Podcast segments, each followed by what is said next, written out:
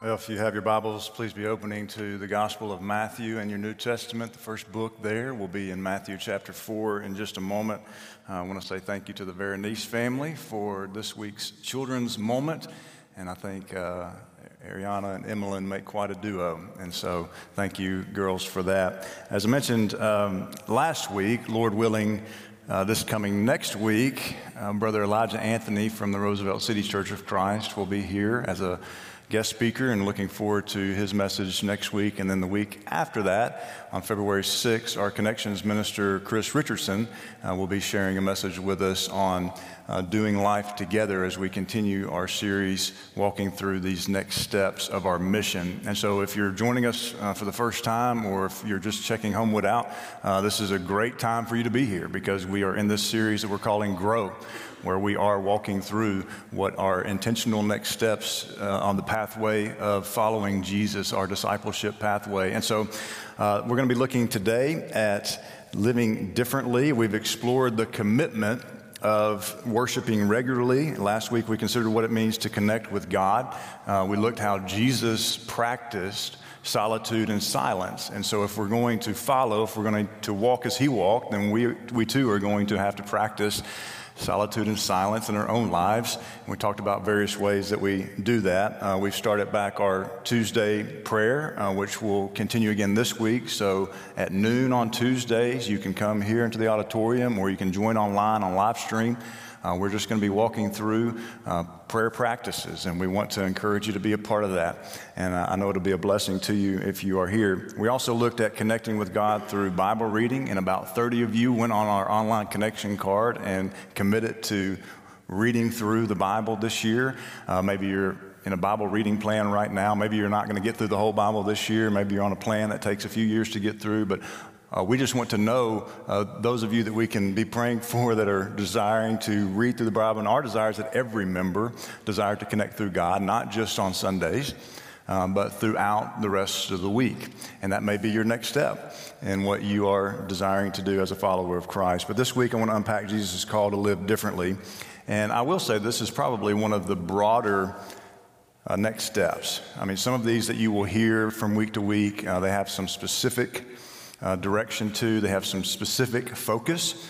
But when we say live differently, well, what, is, what does that mean? Uh, what's that all about? Uh, because being a follower of Jesus is not just saying, hey, yeah, uh, I'm a Christian when it's convenient, or I'm a Christian just to say that so that it makes other people happy, maybe mom or dad or, or grandma or granddad. Um, but really, when we look at following Jesus, it's not just about convenience.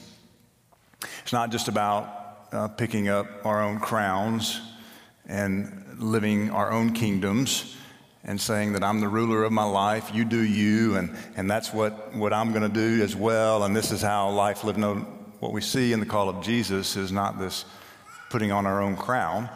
What we see in the call of Christ is picking up a cross. So, what does it look like to pick up a cross instead of picking up a crown?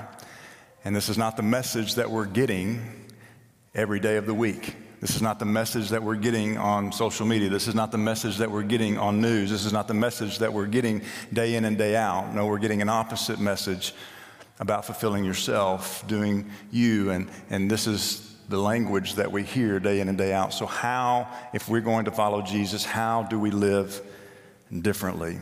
In Matthew chapter 4, I want to get us started by looking at verse 12. When Jesus heard that John had been put in prison, he withdrew to Galilee. Leaving Nazareth, he went and lived in Capernaum, which was by the lake in the area of Zebulun and Naphtali, to fulfill what was said through the prophet Isaiah. Verse 15 Land of Zebulun and land of Naphtali, the way of the sea, beyond the Jordan, Galilee of the Gentiles. The people living in darkness have seen a great light. On those living in the land of the shadow of death, a light has dawn. Matthew is quoting from the prophet Isaiah, Isaiah chapter 9, verses 1 and 2. And then immediately following, in verse 17, from that time on, Jesus began to preach, Repent, for the kingdom of heaven has come near. So in Matthew's gospel, this is right after uh, he has been in the wilderness for 40 days. He's been tempted by the tempter And, and this is right before he preaches uh, the longest recorded sermon that we have of Jesus, the Sermon on the Mount that was referenced a few moments ago. And so, right in between here, we, we see these words from Jesus Repent, for the kingdom of heaven has come near. Author Scot McKnight says in his book, Following King Jesus, that when Jesus said kingdom, the first thing his hearers looked for was three things one, a king. Secondly, they were thinking about land or some sacred space or some sacred place. And then lastly, they're going to be thinking about themselves as participants, as citizens of this kingdom. So we tend to think about, when we hear this word kingdom, particularly kingdom of heaven, we tend to think about this place that you go after you die. That's what we hear in our minds, and some of our upbringings would tell us that. But the people hearing Jesus in chapter 4, they don't hear that. that. That's not what they are hearing. They are people in the Middle East who were brought up reading the words of the prophet Isaiah. Remember, Matthew just quoted from the prophet Isaiah. This is the context in which they are hearing these words. Isaiah, who often prophesied about the kingdom of God. And to them, the kingdom of heaven or the kingdom of God wasn't necessarily a place or a location, as much as it was a happening. So, what do I mean by that? Uh, well, unfortunately, these words about the kingdom have become pretty catchy uh, in our day and age. You know, it's about as catchy as uh, the Backstreet Boys, I Want It That Way, or when I was growing up, it was the New Kids on the Block, you know, and they, these catchy songs that you just can't get out of your head, that you try to get out of your head, but you can't, you know, and you're just walking down the street, and there they are, you know, it's like, and so one of the dangers, I think, is that this word has been used so many times by preachers and teachers and authors that we forget how revolutionary this word was for the Galileans of his day. That Jesus' words brought waves of ordinary folks to their feet and awakened them in this contemplation of hope.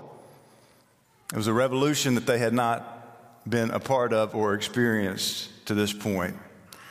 And so let me put it this way if I were to ask you, you know, what is my wife's kingdom? Some of you would may, may say, well, it's, it's your house, or it's your super cool minivan, you know, that you drive around all the time.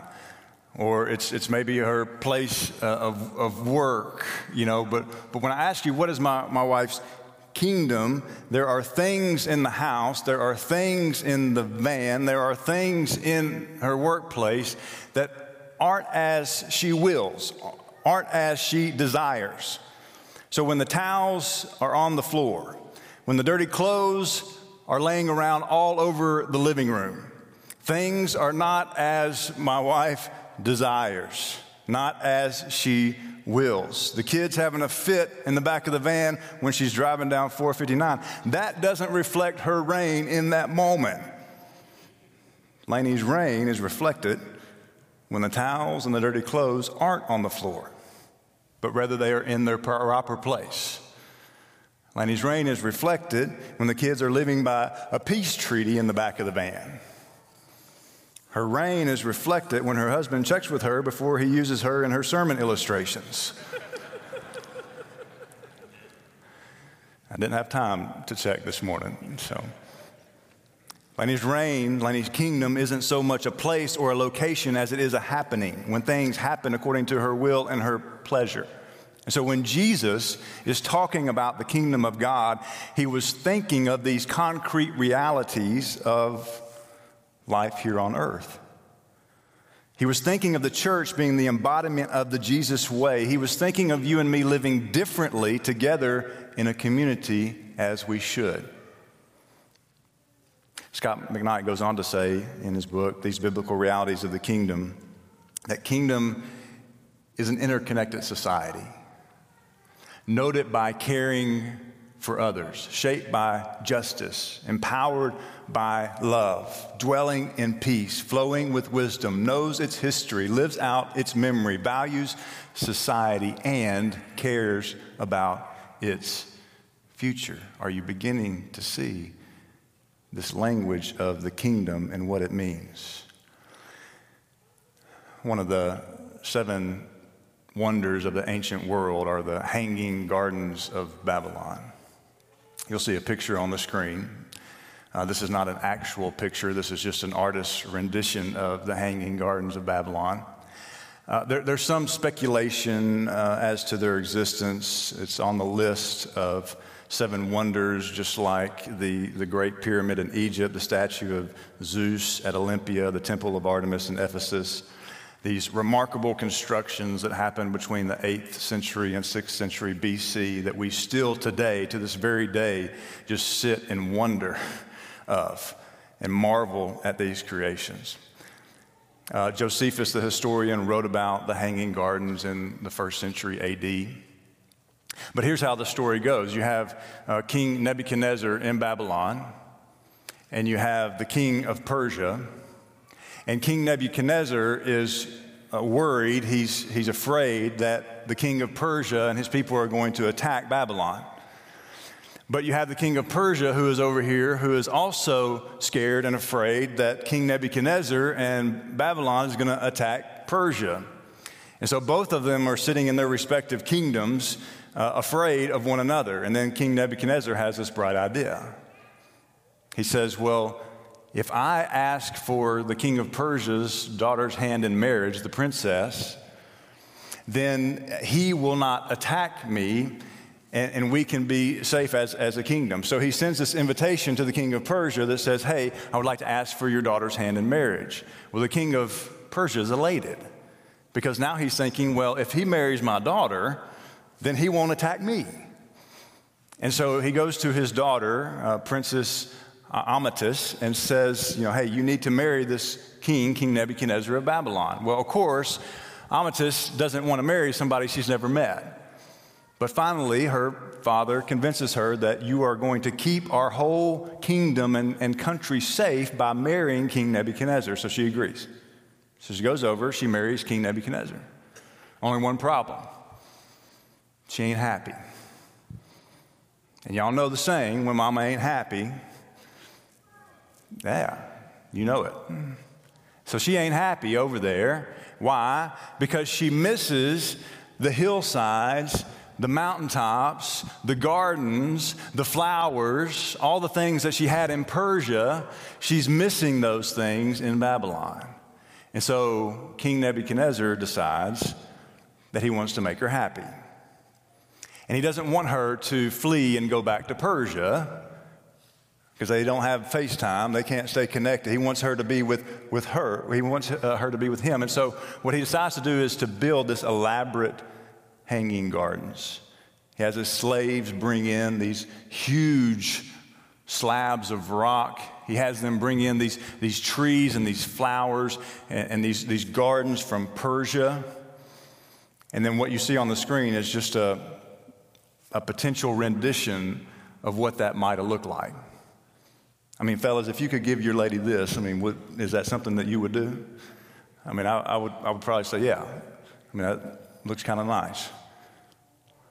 And so, this is what the king of Babylon does literally creates these beautiful hanging gardens, bringing his wife's will to Babylon as it is in Persia. Jesus does not invite us into sameness. Catch this. He invites us into change. He invites us to a different way of living than we did before because He has ushered in the kingdom on earth as it is in heaven. So we walk as He walked, we live as He lived, different. The kingdom is a happening. The things God wants done get done in His kingdom. And Jesus doesn't say, Repent, for the kingdom of heaven is up there. What does He say? Repent for the kingdom of heaven has come near. And if we're not careful, we equate this in the church, this idea of repenting and the kingdom of heaven, we relate this to this just doing less of the bad stuff that we've done in the past. And so we say things like, the old me used to drink a lot, but the new me, I don't drink as much, I drink less. Where I used to watch things that I shouldn't, but now I'm doing that less. The old me used to gossip in the lunchroom, but now I do that less. The old me used to cuss and get angry, but now I'm cussing and getting angry less. And certainly, all of us as, as followers of Jesus, certainly there's things in our lives that we should do less of. There's things in our lives that we should do more of, but let's not reduce these words of Jesus to mere behavior modification. This is not what he's saying. It's not just modification. We're being invited into a whole new life in which Jesus is king, not us. That's transformation. And he says things that really don't make sense in our kingdoms. And so think about these words that were read just a moment ago in our children's moment from the mouth of babes Matthew 10 39. Whoever finds their life will lose it. Whoever loses their life for my sake will find it. Doesn't make sense in our kingdom. For Jesus to say, hey, why don't you abandon your kingdom and come join mine? Or Matthew 16, verse 24. Then Jesus said to his disciples, Whoever wants to be my disciple must deny themselves and take up their cross and follow me. For whoever wants to save their life will lose it, but whoever loses their life for me will find it. Exactly what he said in Matthew 10. He's repeating himself in Matthew 16. Verse 26 What good will it be for someone to gain the whole world yet forfeit their soul? Or what can anyone give in exchange for their soul? For the Son of Man is going to come in his Father's glory with his angels, and then he will reward each person according to what they have done. Truly, I tell you. Some of you are standing here, will not taste death before they see the Son of Man coming in his kingdom. This is language that you will not hear this week. Nobody's going to stand up and, and tell you, hey, deny yourself. What are you going to hear this week? What are we going to hear this week? Fulfill yourself. If you can buy it, buy it. If you can achieve it, achieve it. Fulfill yourself. Take up your crown and fulfill yourself. Certainly, it's okay to buy things. It's okay to go to the grocery store, like we heard in our children's moment a moment ago. But if we're really thinking about these words of Jesus, what does it look like to flip the power structures of our lives on its head? I want to circle back around. I think there's power in repetition. Circle back around to Romans chapter 12 that Justin walked us through a moment ago. Therefore, I urge you, verse 1, brothers and sisters. This is not some just passing plea from Paul. There's an urgency to it.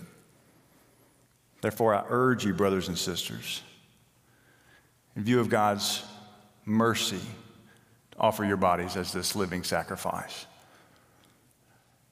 Verse 2 Do not conform to the pattern of this world, but be transformed by the renewing of your mind. Then you will be able to test and approve what God's will is, his good, pleasing, and perfect will. Let's go down to verse 6. We have different gifts according to the grace given to each of us. If your gift is prophesying, then prophesy in accordance with your faith. If it's serving, then serve. If it's teaching, then teach. If it's to encourage, then give encouragement. If it's giving, then give generously. You'll notice that's one of our next steps that'll be coming up in a few weeks. If it's to lead, do it diligently. If it's to show mercy, do it cheerfully. Verse 9 love must be sincere. Hate what is evil, cling to what is good. Be devoted to one another in brotherly love. Where have you seen devotion to one another in the past week or two? Be devoted to one another in brotherly love.